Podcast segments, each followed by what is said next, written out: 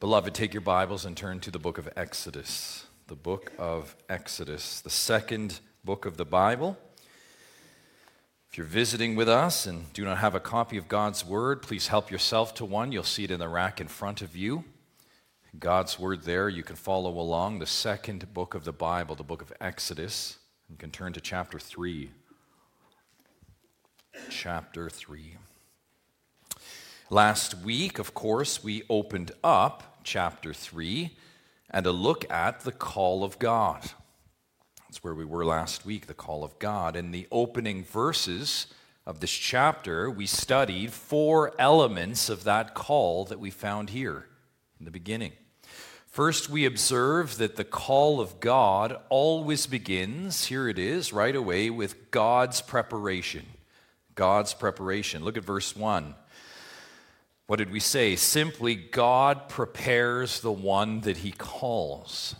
And that preparation is testing, and it is time. And for Moses, that preparation, do you remember it was 40 years in the wilderness tending sheep?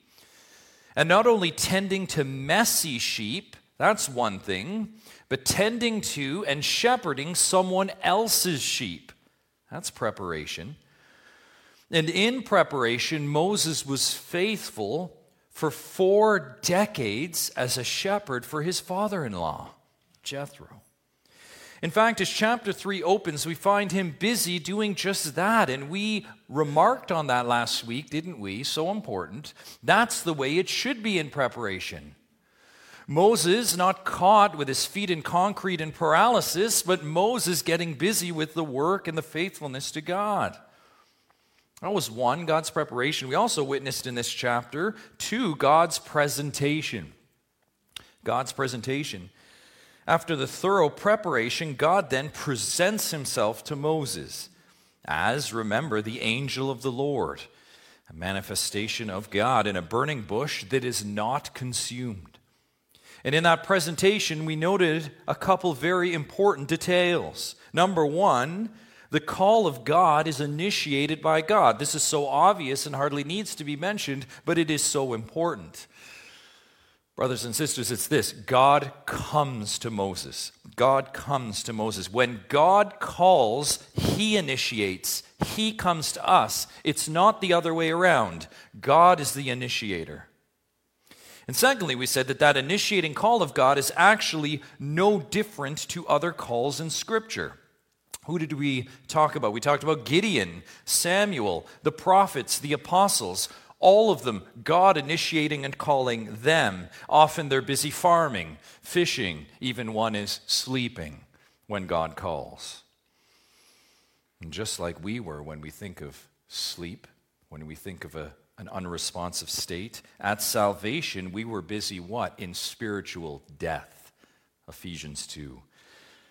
Also, we consider that call and that presentation of the call to service, to service, to ministry.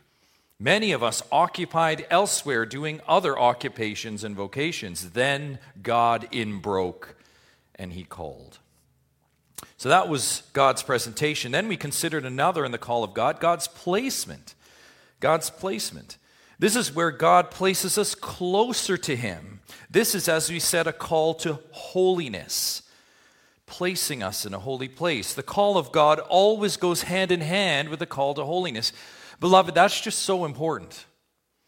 God calls you and he calls you to be holy. God called Moses on that mountain and he set him apart, but then more, he told him, remember to remove the things, here it is, that impede close relationship. Remove the things that impair intimacy. Remove them. Like filthy sandals God says, I want you close to me, fully devoted to me. And we looked at Hebrews 12, confirming the same thing in the New. We said that holiness is about our proximity to the presence of God. That's what we're talking about with holiness. Thus, the call of God places us closer to God and thus requires us to remove the things, and can I submit to you anything, whatever it is, that blocks our drawing close and having close intimacy with God. We are to remove them, whatever it is. Yes, even good things. Even those things that may seem innocent, we remove them if it blocks intimacy and holiness with God. Then, of course, we closed our time last week with a look at one more element here God's promise. God's promise. The call of God is always a call made by way of promise fulfillment. In these opening verses, God reminds Moses of the promise to his fathers. Remember verse 6? The promise originally given to Abraham, by the way, which is found in Genesis 15, which becomes the motivation for God calling and moving here. God promised, thus God calls. And what we have in verse 10, as you look at that, that's where we left off, is simply now the action on that promise. Let's look at it again as we just re enter this text. Come, I will send you to Pharaoh, that you may bring my people, the children of Israel, out of Egypt. Now, that's a straightforward promise, isn't it? That's pretty clear. And that's where we left off. God has called Moses. He has spoken initially, clearly, and directly, right? Very clear. Of course, other than a simple, here I am in verse 4, remember that, we haven't heard from Moses. God has laid out the call to Moses, but we haven't really heard from him. So, how will this Midian exile, this veteran shepherd, this family man respond to God? Well, Moses indeed responds to God, and it is an extended response.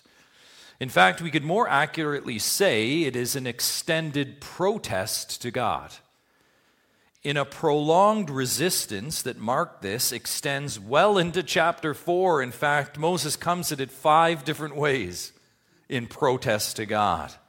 And in these five protests, we will continue to observe elements to the call of God. Each one of the protests reveals something about the call of God in our lives. So we're just going to simply continue section by section, continuing in this account. Next, God's presence.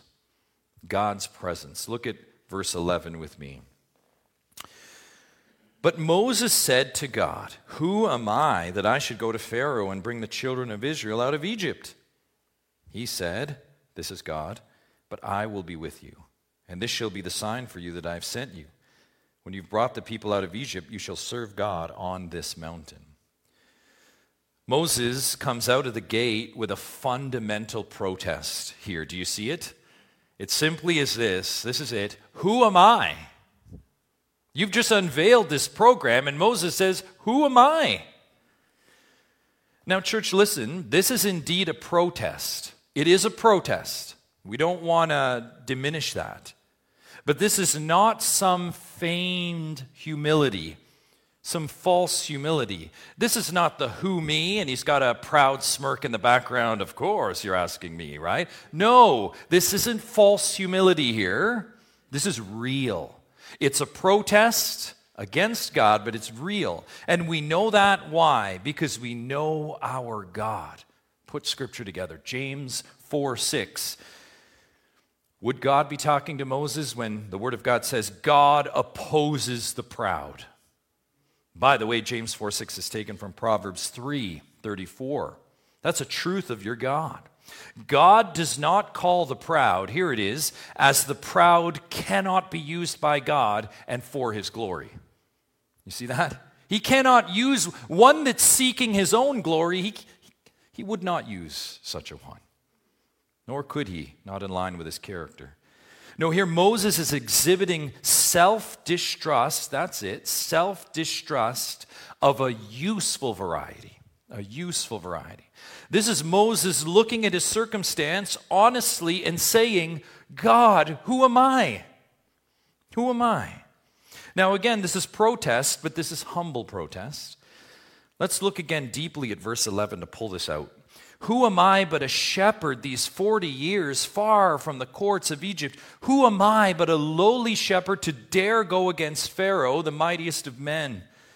We could say, Who am I to lead a people out from under that slavery and bondage? You can just imagine for a moment, a moment, what Moses is looking at. This is honest self assessment by Moses.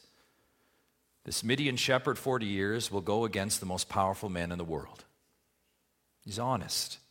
And in that humility, in that honesty, mark it, beloved, he is ready. He is ready. There's no self deception here. He's ready. Well, God responds to this humble protest, and his response is most noteworthy. Look at verse 12. God says, But I will be with you. Stop there.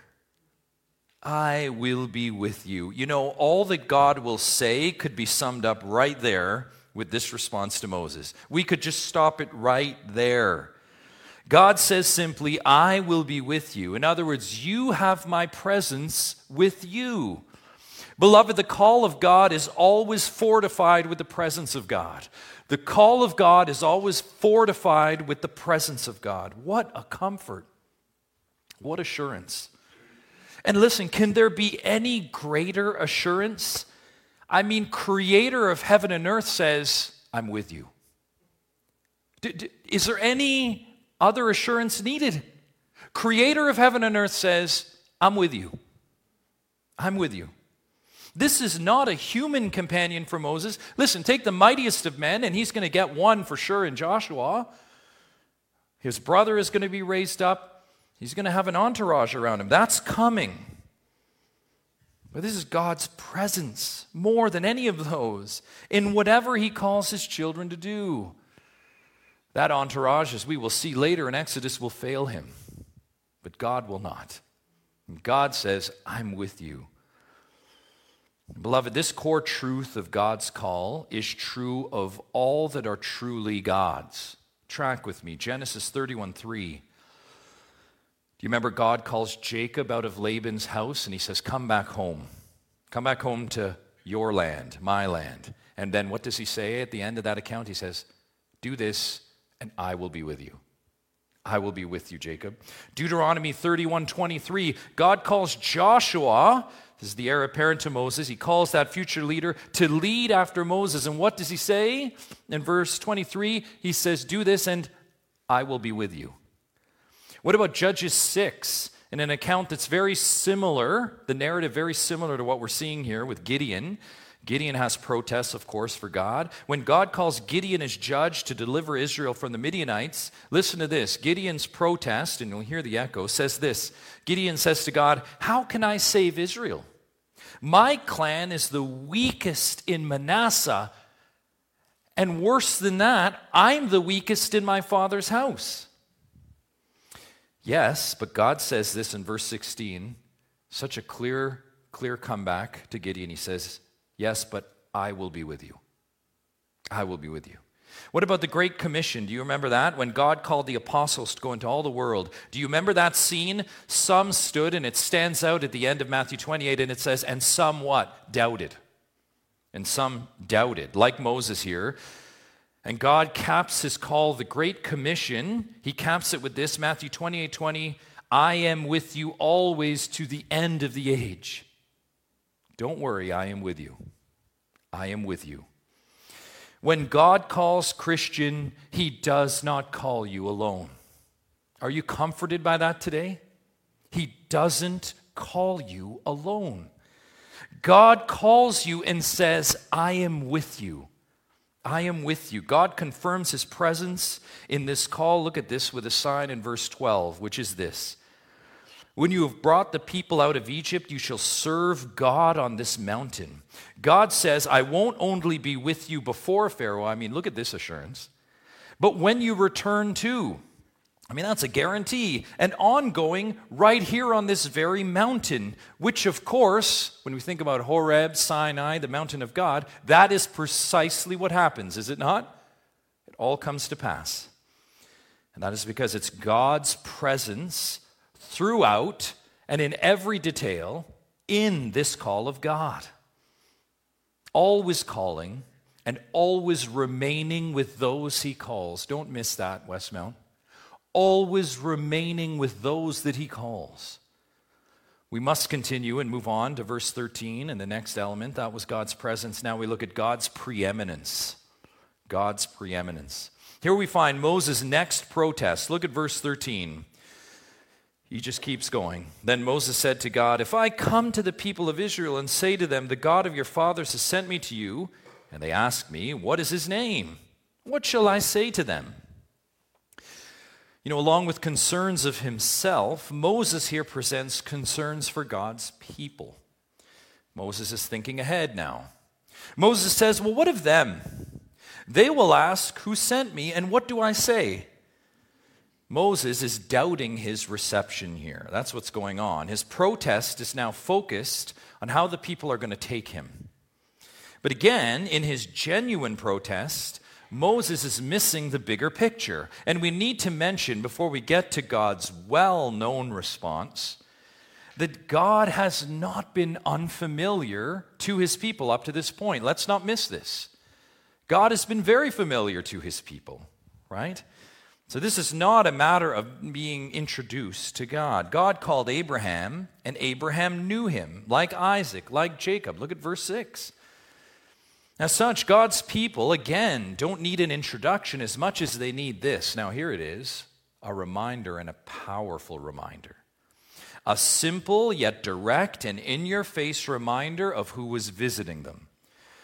Remember this for a moment. Let's get a little historical context. It had been 400 years of living in a pagan culture. Beloved, 400 years under pagan rule. And more in that culture, living in a polytheistic, which means many gods, a pantheistic, God is in everything, and a syncretistic, let's just put all that together and just stir it up and whatever comes out. That was the Egyptian world. Would Israel know him? What might happen if you're immersed in that kind of environment for 400 years? Even more, we've known of no revelation of God between the patriarchs in Genesis and Moses in Egypt. One hardly needs to think long of what could happen over that time span in a pagan environment. The generation after Jacob, and very likely all subsequent generations up to Moses, had lost a measure and likely an increasing measure of the knowledge of the true God and presumably, here we zero in, his preeminence in their lives. It had likely waned at this point. Can you imagine all the other things that would have risen up around them? Thus, and that's the context, Moses' request for a name here may do nothing more than sadly reveal where his people are at. You see that? Simply revealing where they're at. Could it be, yes, that they've just simply forgotten their God? In the wake of that sad request, God responds in verse 14. Look with me. God said to Moses, I am who I am. And he said, Say this to the people of Israel I am has sent me to you. God says, look at it, I am who I am. That is an opening grand statement of God's preeminence. God says, Say this to my people I am has sent me to you. Look at that there, and you can see the constructions. You'll have capital letters and so forth. Yes, a simple first person form, I am, of the verb of being, which is simply the verb of being is to be. That's all that that is. In fact, we could render it this way The one who is has sent me to you. Could say it that way. Here is where we derive the divine name. Many of you know the divine name, Yahweh. Or, said that way, it's He is. That would be in the third person. You might know it as the tetragrammaton or the four letters, YHWH. Later would be Jehovah, you may know it that way as well. It's noted in most translations, look down at yours, Lord, probably in capital letters, some of them uh, smaller than others, but all caps. Now, there's just so much we can say about the divine name, how it became unpronounceable when they did something with the pointings. We can talk about how uh, it became uh, sacrilegious to say and even utter this name. There's so many things that we can say about the divine name, but we don't want to lose sight of the point here. All of that suffices to say that the point of the name and the encounter here was for God's people to be reminded of their preeminent God, the only God, contrary to their surroundings. Now, again, by way of a final comment on the great I am, Sometimes it's helpful to hear it articulated by some of the great thinkers. Again, we turn to the 19th century commentator Bush. responding to what is it what is this great I am? What is going on here? I'll quote him in full. He says this The title I am properly denotes the underived, eternal, and unchangeable existence of the great being to whom it is applied, carrying in it also the implication, now listen to this, that he, in distinction from all others, is the one and only true God. Note this the God who really is. While all the pretended deities of the Egyptians and other nations were a vanity, a nonentity, and a lie. Can't say it any better than that. He is because he's the only one. He says, I'm the great I am. There is no other. He is God alone. There is no other. That's it. He reminds Moses and by extension his people that he has not changed or digressed over 400 years, nor will he, by the way, moving forward. God's existence remains unchanged. He just simply is the great I am.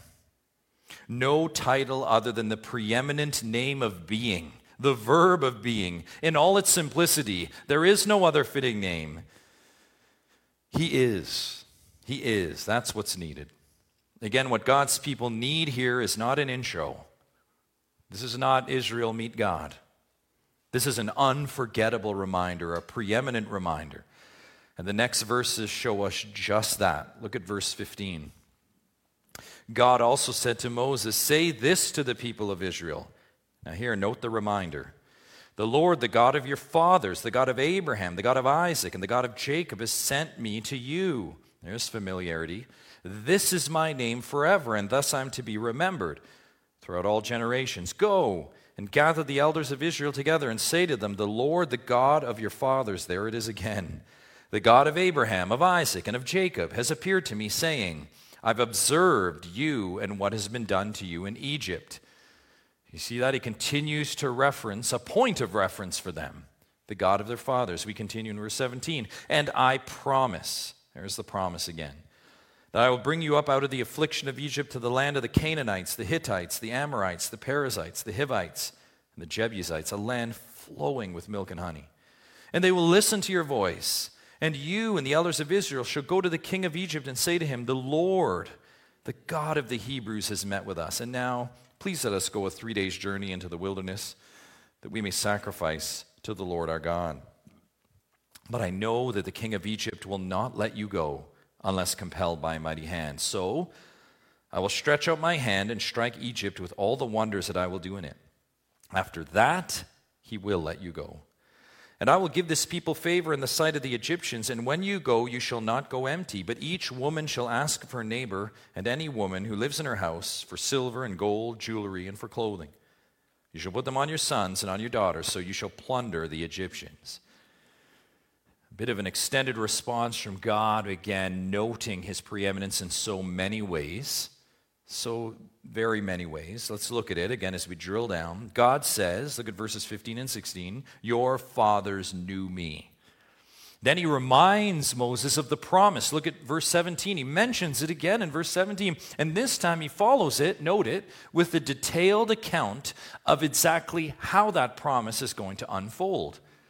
Pharaoh will not listen, so what? I will outstretch my hand, and then God says, Watch this. I, the preeminent one, look at verse 21, will give this people favor in your sight. Amazing. Yes, the Egyptians will gladly turn over goods to you. You shall plunder them. You can just imagine how the shepherd's taking this in. The mightiest people in the world will just hand over their goods to you. God says, and here it is, that is who I am. Amazing. That is God's preeminence in the call of God. But there's so much more here. Not only his preeminence, his power, God's power. The call continues into chapter 4, where we see another protest right away. Moses is undaunted with his protests here. Look at verse 1. Then Moses answered, But behold, they will not believe me or listen to my voice, for they will say, The Lord did not appear to you. Moses the manifestation of his doubt now and his protest, considers the question of authority. You see that? Moses says, They will not believe me or listen to my voice. By the way, another derivative of who am I? And, church, this protest cannot be more relevant to God's people of all time. I mean, we struggle with authority, don't we? We just have a very hard time with authority. From a very early age, one of the first manifestations of the sinful human condition is what in the little one? Says who? Says who? Well, here you see, even over three millennia ago, this was an issue, and by the way, an enduring issue for God's people.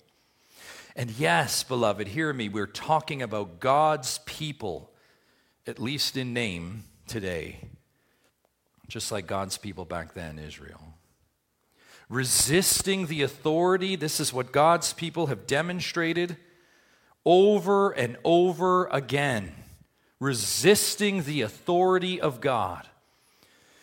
God's people in rebellion against His word, His truth, attempting to redefine ancient truths. It just seems like an avalanche today. People deconstructing their Christianity, redefining the way they want to live for the Lord. It's overwhelming. People in rebellion against His church, people leaving a church. Why? Because they don't like something, because it's not of their opinion, because they don't prefer that, because it doesn't go by their menu People in rebellion against his structures, the elders, parents, husbands, the list goes on. If there's an authority, we find a way to rebel against it.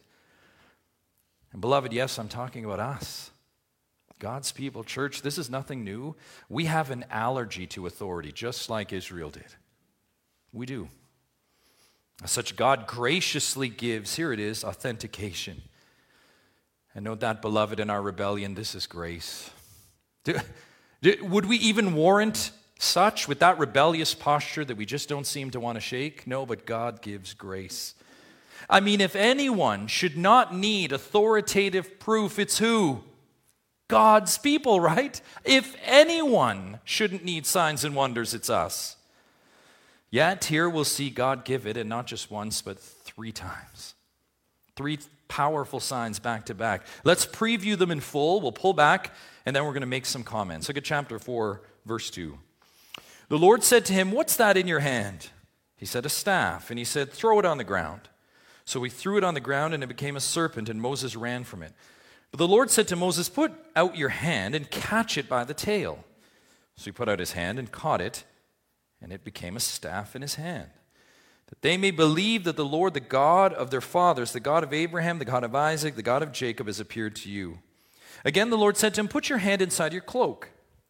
And he put his hand inside his cloak. And when he took it out, behold, his hand was leprous, like snow. And God said, Put your hand back inside your cloak. So he put his hand back inside his cloak, and when he took it out, behold, it was restored, like the rest of his flesh. If they will not believe you, God said, or listen to the first sign, they may believe the latter sign. If they will not believe even these two signs or listen to your voice, you shall take some water from the Nile and pour it on the dry ground, and the water that you shall take from the Nile will become blood on the dry ground. You look at those demonstrations again, powerfully given in their demonstration back to back. And you consider for a moment that the Lord is doing here what man cannot do. Do you see that? The Lord is doing something here three times, demonstrating what man cannot do. And that's so important. The Lord, and only the Lord, only God alone, suspends the fixed laws of nature as a demonstration of his power.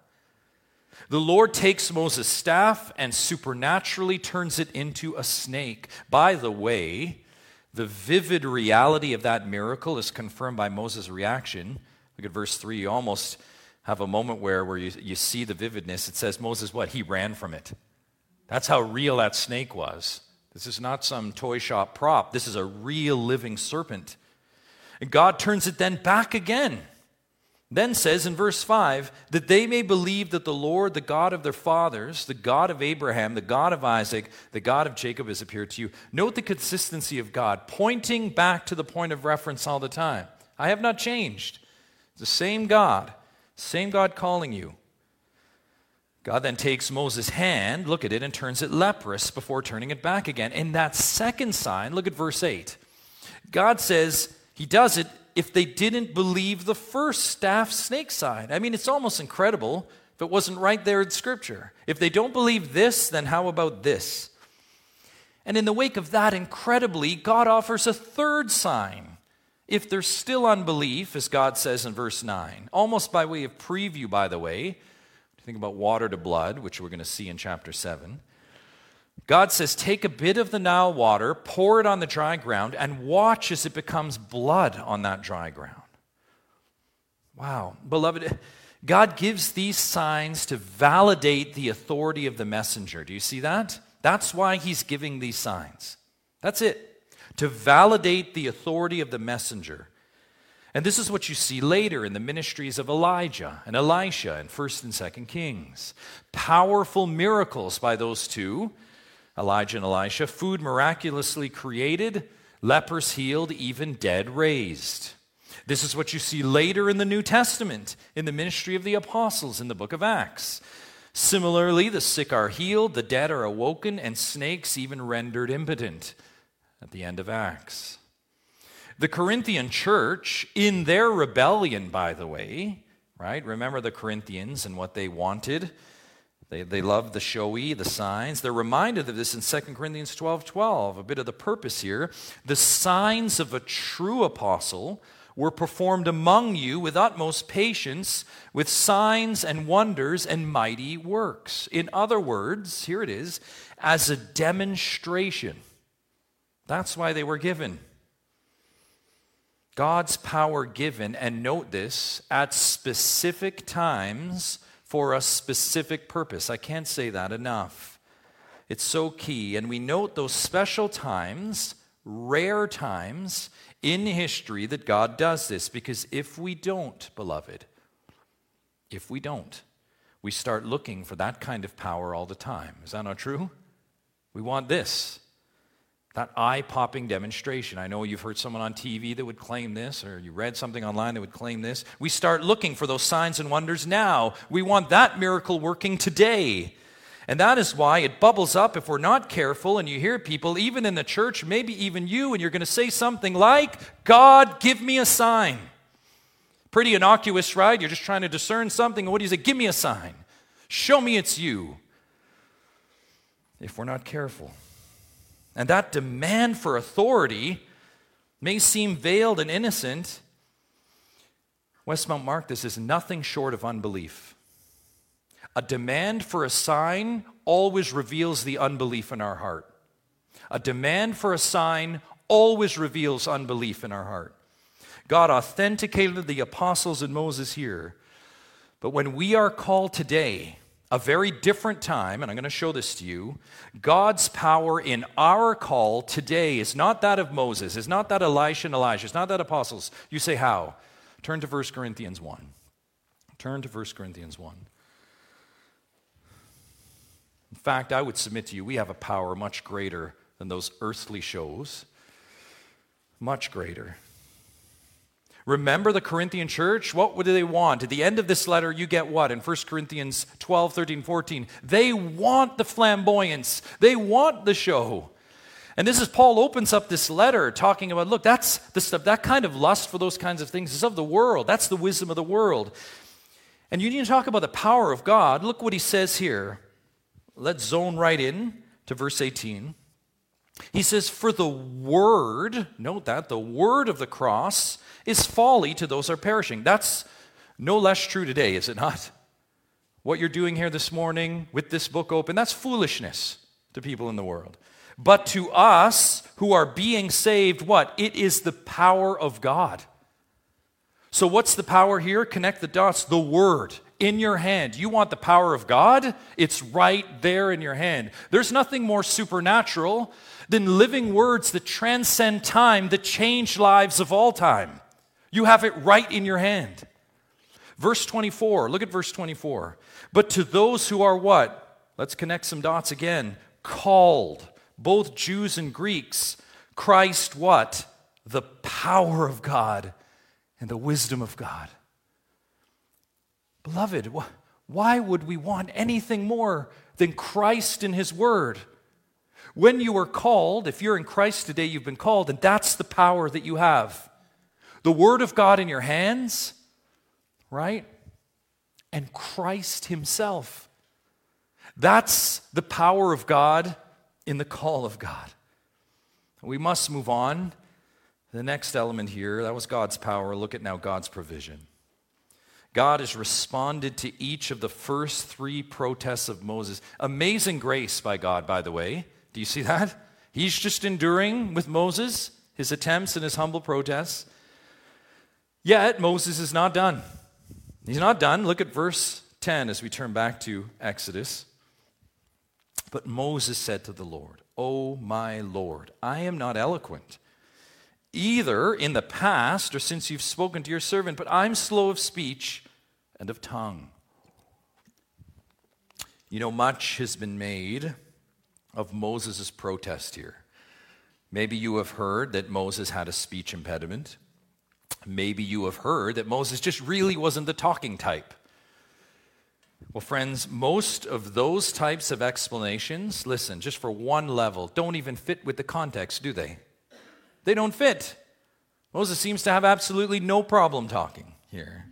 And Moses not only has no issue talking, which, by the way, not just here, becomes clear in the rest of the Pentateuch, but Moses spent 40 years where? In the courts of Egypt. If anyone is qualified to talk in the courts of Egypt, it's who?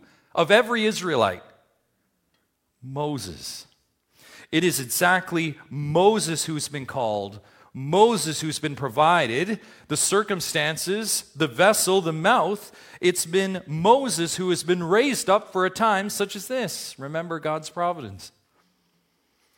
Added to that, if we were to consider the historical context here, and that's important, Moses' response makes even more sense.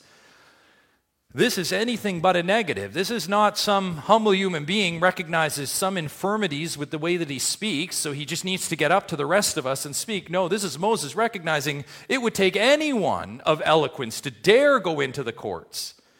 In ancient Near East times, you didn't dare go into the king's presence. I mean, you talk about your body, let alone your mouth. Think of the book of Esther. This is Moses saying, Me, you want me to enter. This is this is royal eloquence that Moses says, I, I don't have. I don't have. And as Moses' protests were each met by God, the weight of the task set in. There it is. And the mounting thought of going back to Egypt in that royal court was just too much. Almost in desperation, uh, Moses blurts out a version of, I'm not made for this. Right? You can imagine staff in hand, shepherdly royal, I'm not made for this. Well, listen, let's zone in right here. The creator of man, the one who made Moses, certainly deserves a hearing here, right?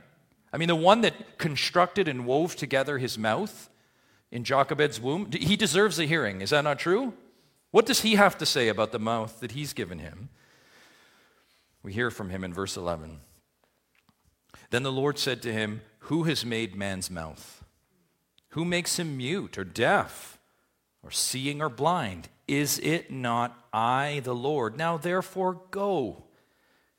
And here it is again I will be with your mouth and teach you what you shall speak. God reminds Moses of the obvious Who made you? Who made your mouth? God says, I didn't just provide you with a mouth. Listen to me. I made your mouth. It is specifically crafted for my purposes in you. And as if Moses needed more provision than that, a custom made mouth would be one thing. God adds this in verse 12. He says, I will actually be with your mouth, and I'm going to teach you, your mouth, what to speak. God provides the mouth and the instruction. That is comprehensive provision. And we could add, Moses, at this point, you have no excuse. Moses, there's no excuse. God has provided you all that you need. Yet, as we add our chiding to Moses, we need to be reminded of our own echoes. How many of us, when called by God to a service, to a place, to a decision, to a choice, to a life, we say in protest, You know, Lord, I'm unable to do that. You know what, Lord? I'm actually not made for that. So I can't really do that. That's my protest. I'm not made for that. You've called me to it, but I'm not made for that. That kind of protest in God's call is not unlike the nonsensical protest of the fabled kettle. You know that kettle protesting to its blacksmith maker, Oh, my blacksmith, I am not very good at this boiling water thing. I'm just not a boiler of water. Never have been, really. It's not me. It's not me. Beloved, if you're called by God, mark this. If you're called by God, then you're provided for by God. Whatever it is God calls you to do, a sinful choice to turn from it, the call to ministry, the call to salvation itself, He provides you all that you need. All that you need. If you're called by God, then you're provided for by God. Don't resort to illogic as Moses does here. Instead, just say yes and obey. Obey God. Now, with all the protests, it would seem exhausted. Moses has only one option left. This is it. He pulls out the trump card at the end. He realizes he's wrestling with God, and there's only one left, right? And it's the will. And his final protest sets us up for our final element in God's call, and it's God's patience. God's patience. Moses, again, you are just flat out of excuses. Now what? Now what? Well, Moses' final move for us this morning could be eerily familiar. It is the final straw that we often turn to when God calls us, yes, brothers and sisters. I think we will know this too well. Look at verse 13. But he said, Oh, my Lord, please send someone else. With nowhere to turn, nowhere else to turn, Moses just says this. You can feel the desperation, can't you? No. God, send someone else. We hear that, whether we admit it or not. Christian, how many times have you said no to God? How many times have you said no to God? God called you to repent and turn to Him. You waited. You called for more information. You wanted more evidence and signs. You said you weren't ready. You needed to clean up your life. And on and on and on. And finally, He saved you. God calls you to obey and let go of something. He calls you to obey and let go of something. And what did you say? What do you say? You say no. No. Maybe God called you to a ministry, a service, or a need, and you just flatly in desperation said, No. No. Maybe today you sit here in the middle of God's call on your life right now. Whatever it is, and the call of God has been made clear to you through people, through circumstances, maybe through the word this morning and your excuses are all used up. You have no other excuse. And the only answer for the obedient, God fearing Christian is obvious, yet again, you sit there defiant and you say no. Well, if that is you, if this text contains a few things that you just need to see, and we all need to see them. Look at verse 14. Then the anger of the Lord was kindled against Moses, and he said, Is there not Aaron, your brother, the Levite? I know that he can speak well. Behold, he is coming out to meet you, and when he sees you, he will be glad in his heart. You shall speak to him and put the words in his mouth, and I will be with your mouth and with his mouth, and will teach you both what to do. He shall speak for you to the people, and he shall be your mouth, and you shall be as God to him. And take in your hand this staff with which you shall do the signs. Friend, when you say no to the call of God in your life, whatever it may be today, remember this. Number one, you kindle God's anger. Look at verse 14. You kindle God's anger. That is absolutely, and it should be, terrifying. Terrifying. And I'm quite sure, if we're all being honest, nobody wants that. I will let the implications of that in all of our lives just sort themselves out. Deuteronomy 6:16 says this, you shall not put the Lord God to the test. Don't do that. 2. When you say no to God, you miss an opportunity. God raises up someone else for what he made you to do. It's not as if God says, "Oh, well, you know what? I'm going to think of something else." God's plans will not be thwarted. God says here, I will take your brother then. And in verse 14, look at this. Aaron's coming out to meet you. And lo and behold, he will be, note this, this would be a stinger to Moses. He will be glad in his heart. You see that? He's glad. Moses knew protest, not joy. Aaron, not you, will do the speaking. He, verse 16, shall speak for you to the people. I'm sure Moses felt the sting of that. And Christian, I know we have. We say no only to watch the Lord work joyfully through another. Now, that would be enough to change our hearts towards God's call, I would hope. Yet, for some, maybe they may say, yeah, that stings a bit, but at least I don't have to. I don't mind missing an opportunity because I don't have to. And to that, we give the third and final detail that we need to see. To that enduring no, to that terminal resistance, note this in verse 15 I will teach you both what to do. That's right, Moses doesn't get to stay in Midian. He still will go. In the end, the protests, even the ones to the heart, do not hold up to God.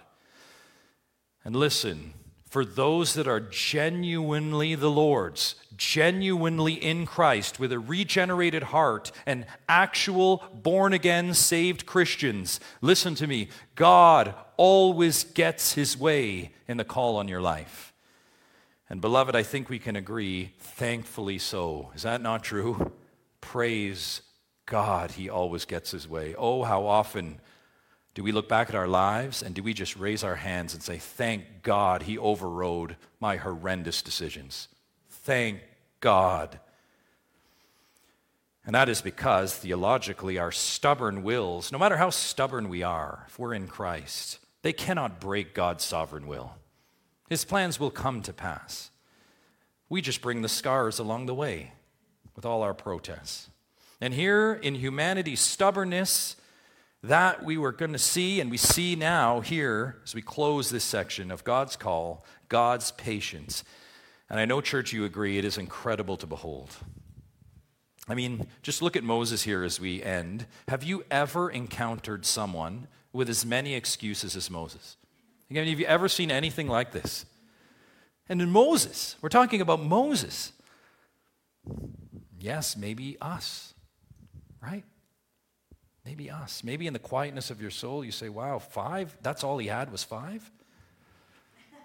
I've got him beat. Parents, grandparents, friends, we know how grossly impatient we are. Beloved, is it not true? We know how selfish we are. We will not let go sometimes.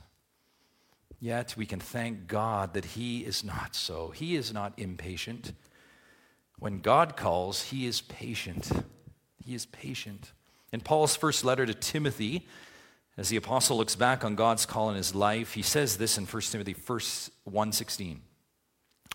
But I received mercy for this reason that in me as the foremost Jesus Christ, note this, might display his perfect patience as an example to those who were to believe in him for eternal life. That's the testimony of Paul.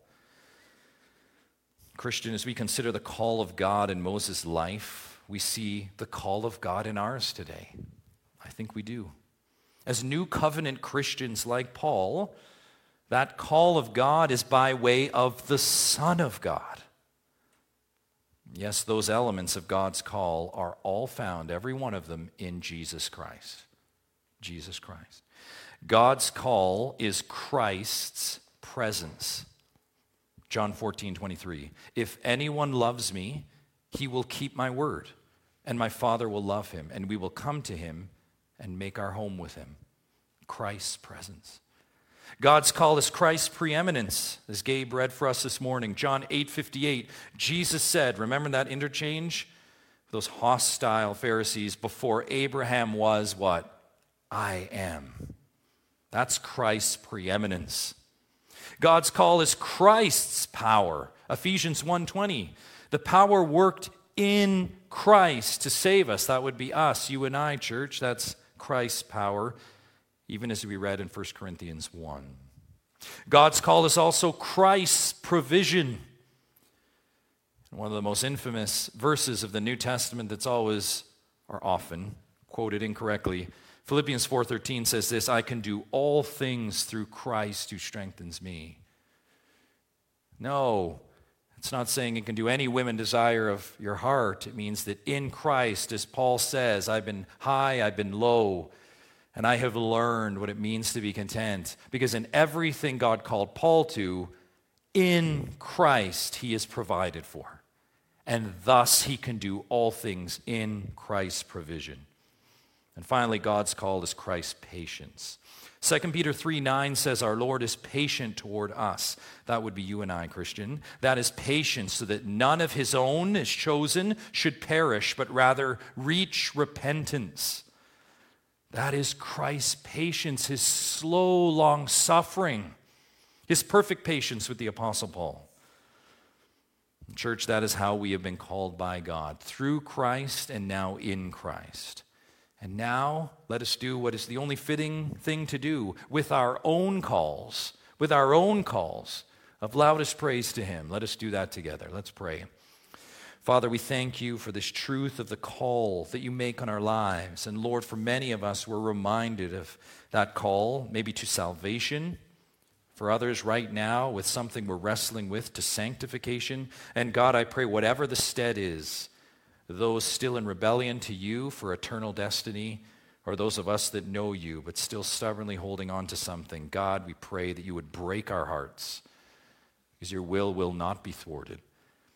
God, we beg you to do that so that not only we would be growing and conforming to the image of Christ, but that you would be glorified in the call you've given to us.